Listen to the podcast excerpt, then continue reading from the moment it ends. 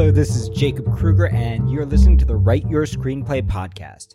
As you know, on this podcast, rather than looking at movies in terms of two thumbs up, two thumbs down, loved it or hated it, we look at them in terms of what we can learn from them as screenwriters.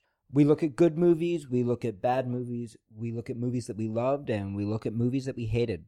So today we're going to be looking at the new Ridley Scott movie, The Martian, with a screenplay by Drew Goddard based on the book by Andy Weir.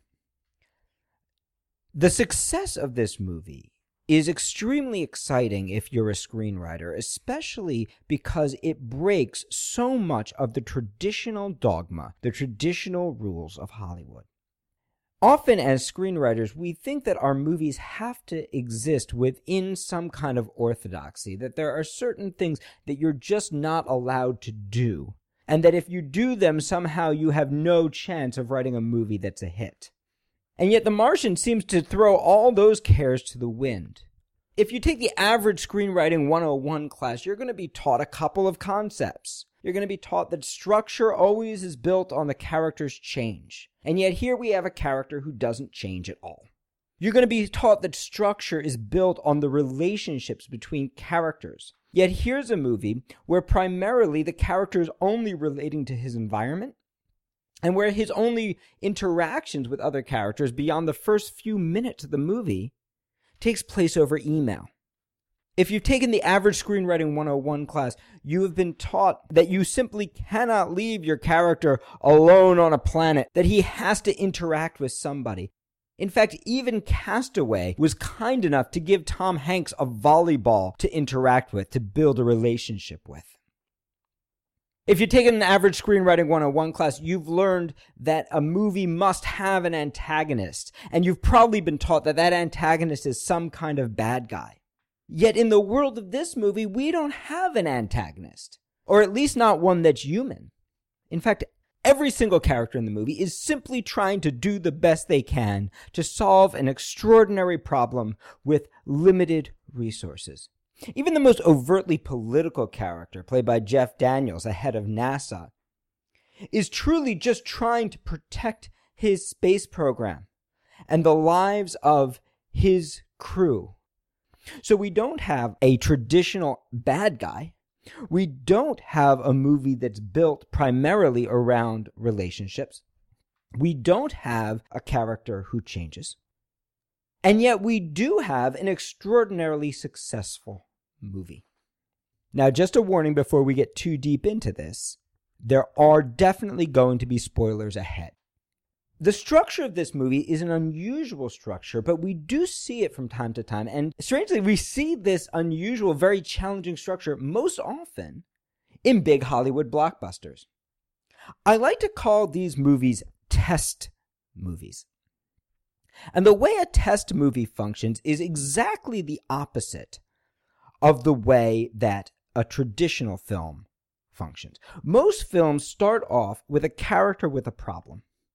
And that character must go through a usually painful and tumultuous journey in order to be forced to confront that problem and ultimately change.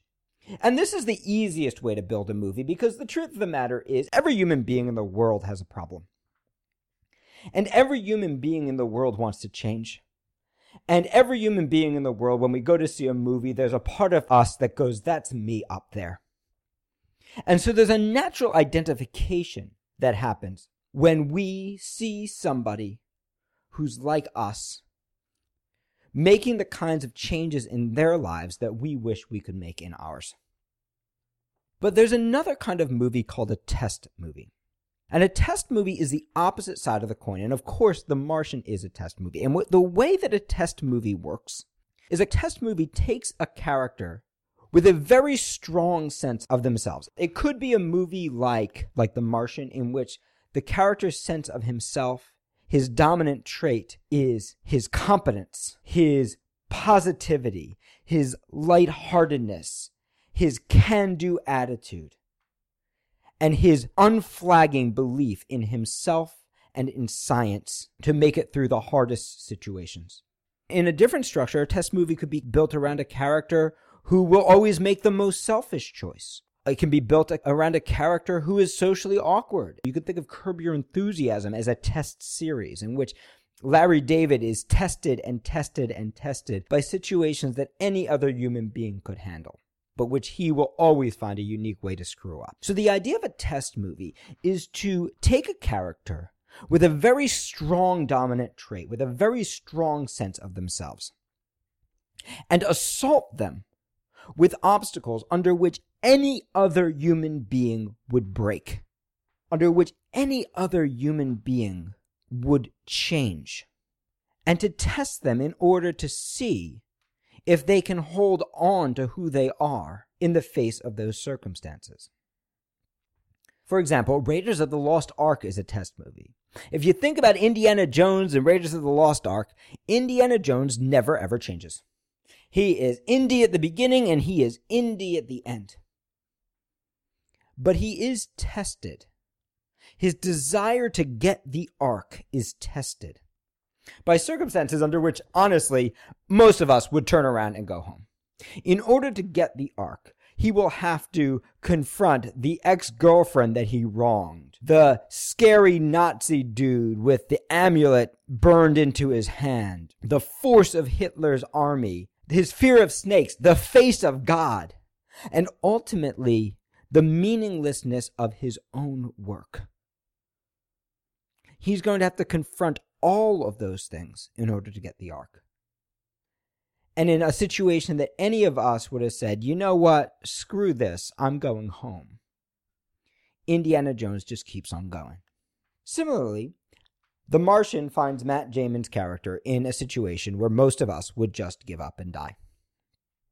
In a situation where most of us would give into despair or loneliness or hopelessness from the moment the big dust storm hits early in the film. In fact, we get to see every other character around him make that decision. We get to see them leave him for dead. There simply is no hope for those, from those characters' perspective of existing on Mars, of surviving alone on Mars. But Matt Damon's character, Mark Watney, is possessed of a dominant trait that we actually see from the very beginning of the movie his light-hearted can-do attitude his playful ingenuity and his utter belief in himself. Now if you're going to build a test movie there's really only one thing that's important. You got to know what your character wants and then you got to make it hard. And I don't mean a little hard, I mean mercilessly hard.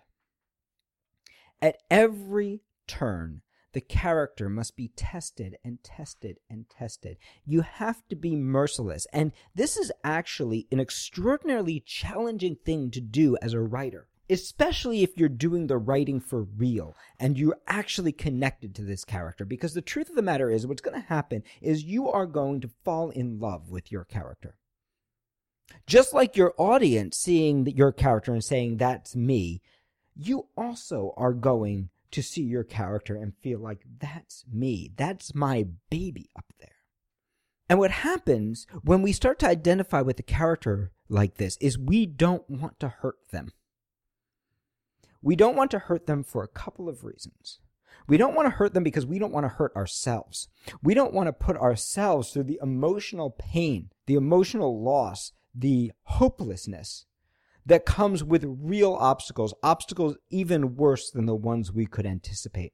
We also sometimes avoid making things hard because we're afraid of writing ourselves into a corner as writers. We're afraid of actually testing ourselves to solve problems that we don't know how to solve, to put our characters in situations that we don't know how to get out of.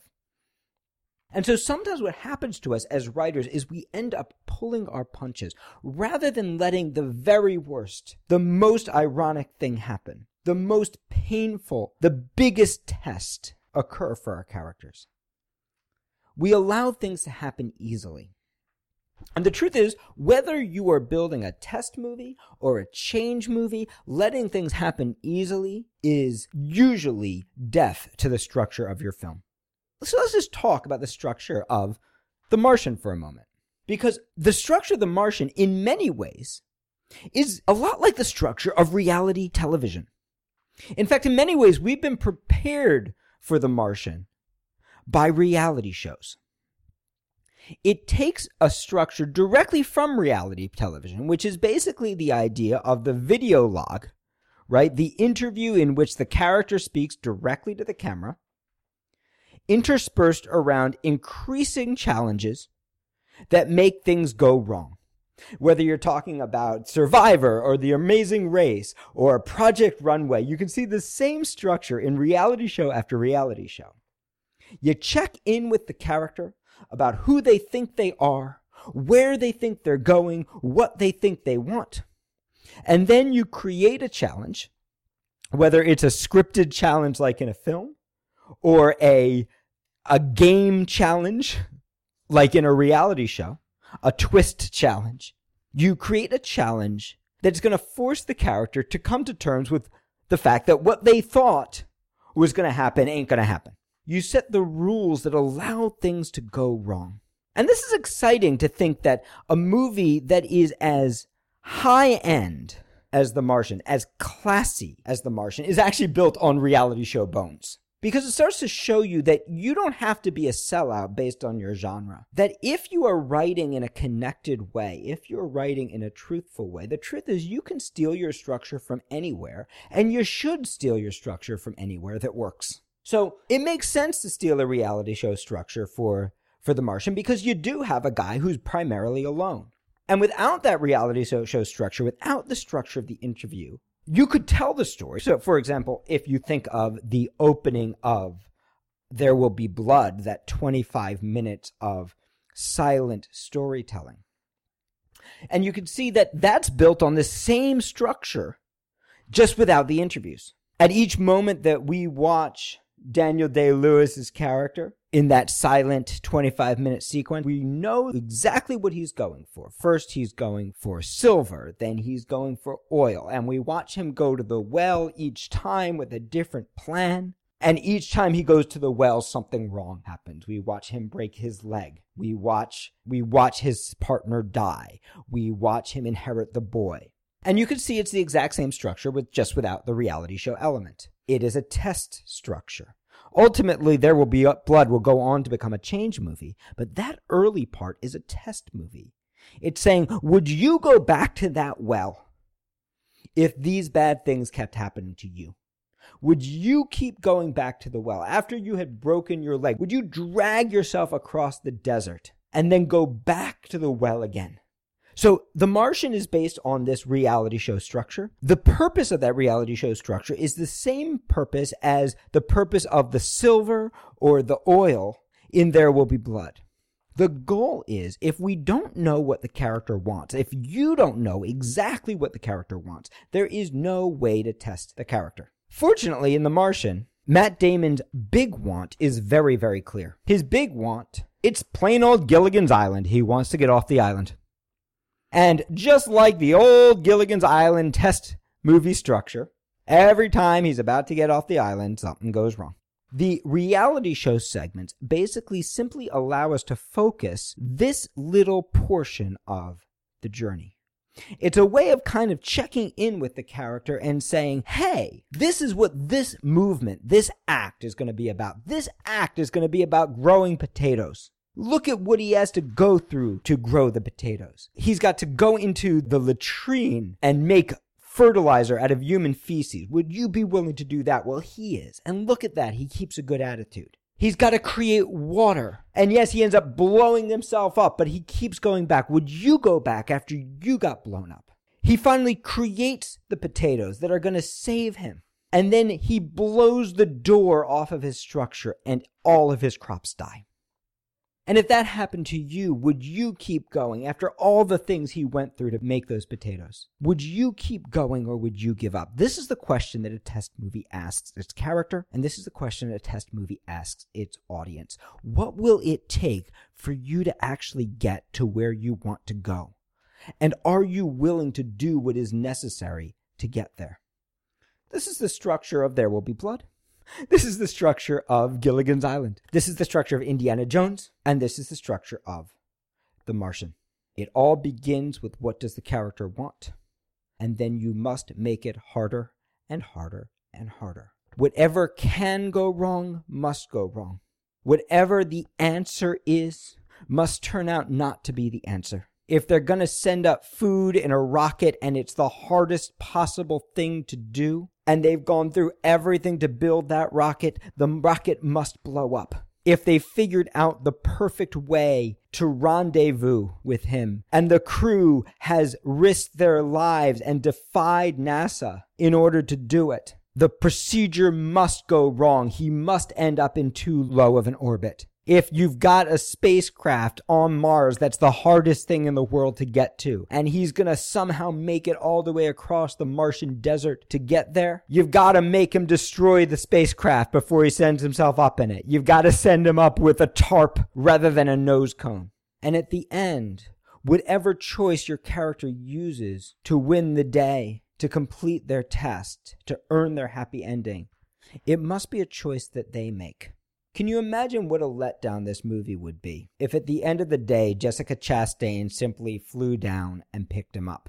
In order to earn his happy ending, Matt Damon has to go through one last test. Is he willing to puncture his own spacesuit, his own life support, in order to fly himself back home? Test movies are built around tests. And if your test isn't strong enough, if the worst thing doesn't happen, what happens is you lose drama. If your favorite contestant on Project Runway doesn't screw up, you're going to lose the drama. If your character on your favorite reality show doesn't think their plan is the one that's going to work before it totally falls flat, you're not going to get to where you want to go. Now, does this mean that to make a test movie or to make a change movie, somehow you have to be speaking directly to the audience? Does this mean that we have to, that movies have to be a reality show in order to work? Not at all. In fact, Coppola was a master of this back in the 70s before a reality show was something that was even in people's minds. If you think about each act of The Godfather, you can see how the characters immediately decide on what that act is going to be about. What's the big thing they're going for in that act. This is the act where we're going to get Johnny his gig in Los Angeles. This is the act where we're going to stay out of the drug business. This is the act we're going we're going to figure out how to kill a cop and on and on and on. And you can see that the structure of The Godfather is just like the structure of The Martian. You figure out what the character wants, you figure out what their plan is to get there, and then you test them and test them and test them and test them. Now, the last thing I want to say about this is that in many ways, The Martian is also a movie about screenwriting. There's a fabulous monologue at the very end of The Martian in which Matt Damon talks about how do you actually achieve these things? What does it mean to be an astronaut? And he talks about the idea that these problems are going to come up that in many ways, just like a writer, you are alone in space. You are alone in an uninhabited planet that you need to inhabit yourself with the force of your own will. And the journey of being a writer is figuring out what you want and testing yourself at every turn. What are you actually willing to do to get there? Now, what many writers do is they make the same mistake that Matt Damon is warning his students of at the very end of The Martian. Matt Damon warns his students you can't think about how you're going to get home. You have to think about this task and then the next task and then the next task. One task, one obstacle at a time. You have to trust both your art, what you have to say as a writer, the fact that you are going to hold on to who you are as a writer in the face of whatever obstacles your screenplay throws at you. And you have to trust the science of writing, the craft of writing. You have to develop the skills in yourself that allow you to overcome those challenges. But the most important thing is you need to remember that the obstacles to writing, the things that make your script hard, the things that make you feel lost and alone on a deserted planet, that make you feel like giving up, when you are writing yourself into those kinds of obstacles, allowing the worst thing to happen, both to your character and to yourself, you also take yourself on a journey that shows you who you really are. That may be a journey that tests you, that sees if you can hold on to the best parts about yourself, to hold on to your art and your craft, to saying what you really want to say in the face of all the obstacles of populating the universe of a blank page. Or it might be a change movie. It might be a journey where you learn not who you are, but who you can be. By facing the obstacles one at a time, this task, then this task, then this task, not focusing on how you're going to get home, because the end of a script seems so far away at times that it's impossible to navigate towards. But instead, figuring out how you are going to solve each problem, one problem at a time by developing your art and your craft. So if you're working on a screenplay, I challenge you to test yourself. Don't write the screenplay that you know you can write. Write the one that you wonder if you have the skill to write. Don't put yourself in a situation where it's easy to get home. Put yourself and your character in a situation where it's hard to get home. Look at the resources around you, even if it looks like you're on an empty, deserted planet, and ask yourself what are the resources that you can use to develop your art? What are the resources that you can use to develop your craft? Who are the people who are in your corner who you can reach out to? What are the resources that you have in yourself, and what are the resources you need to look elsewhere to discover?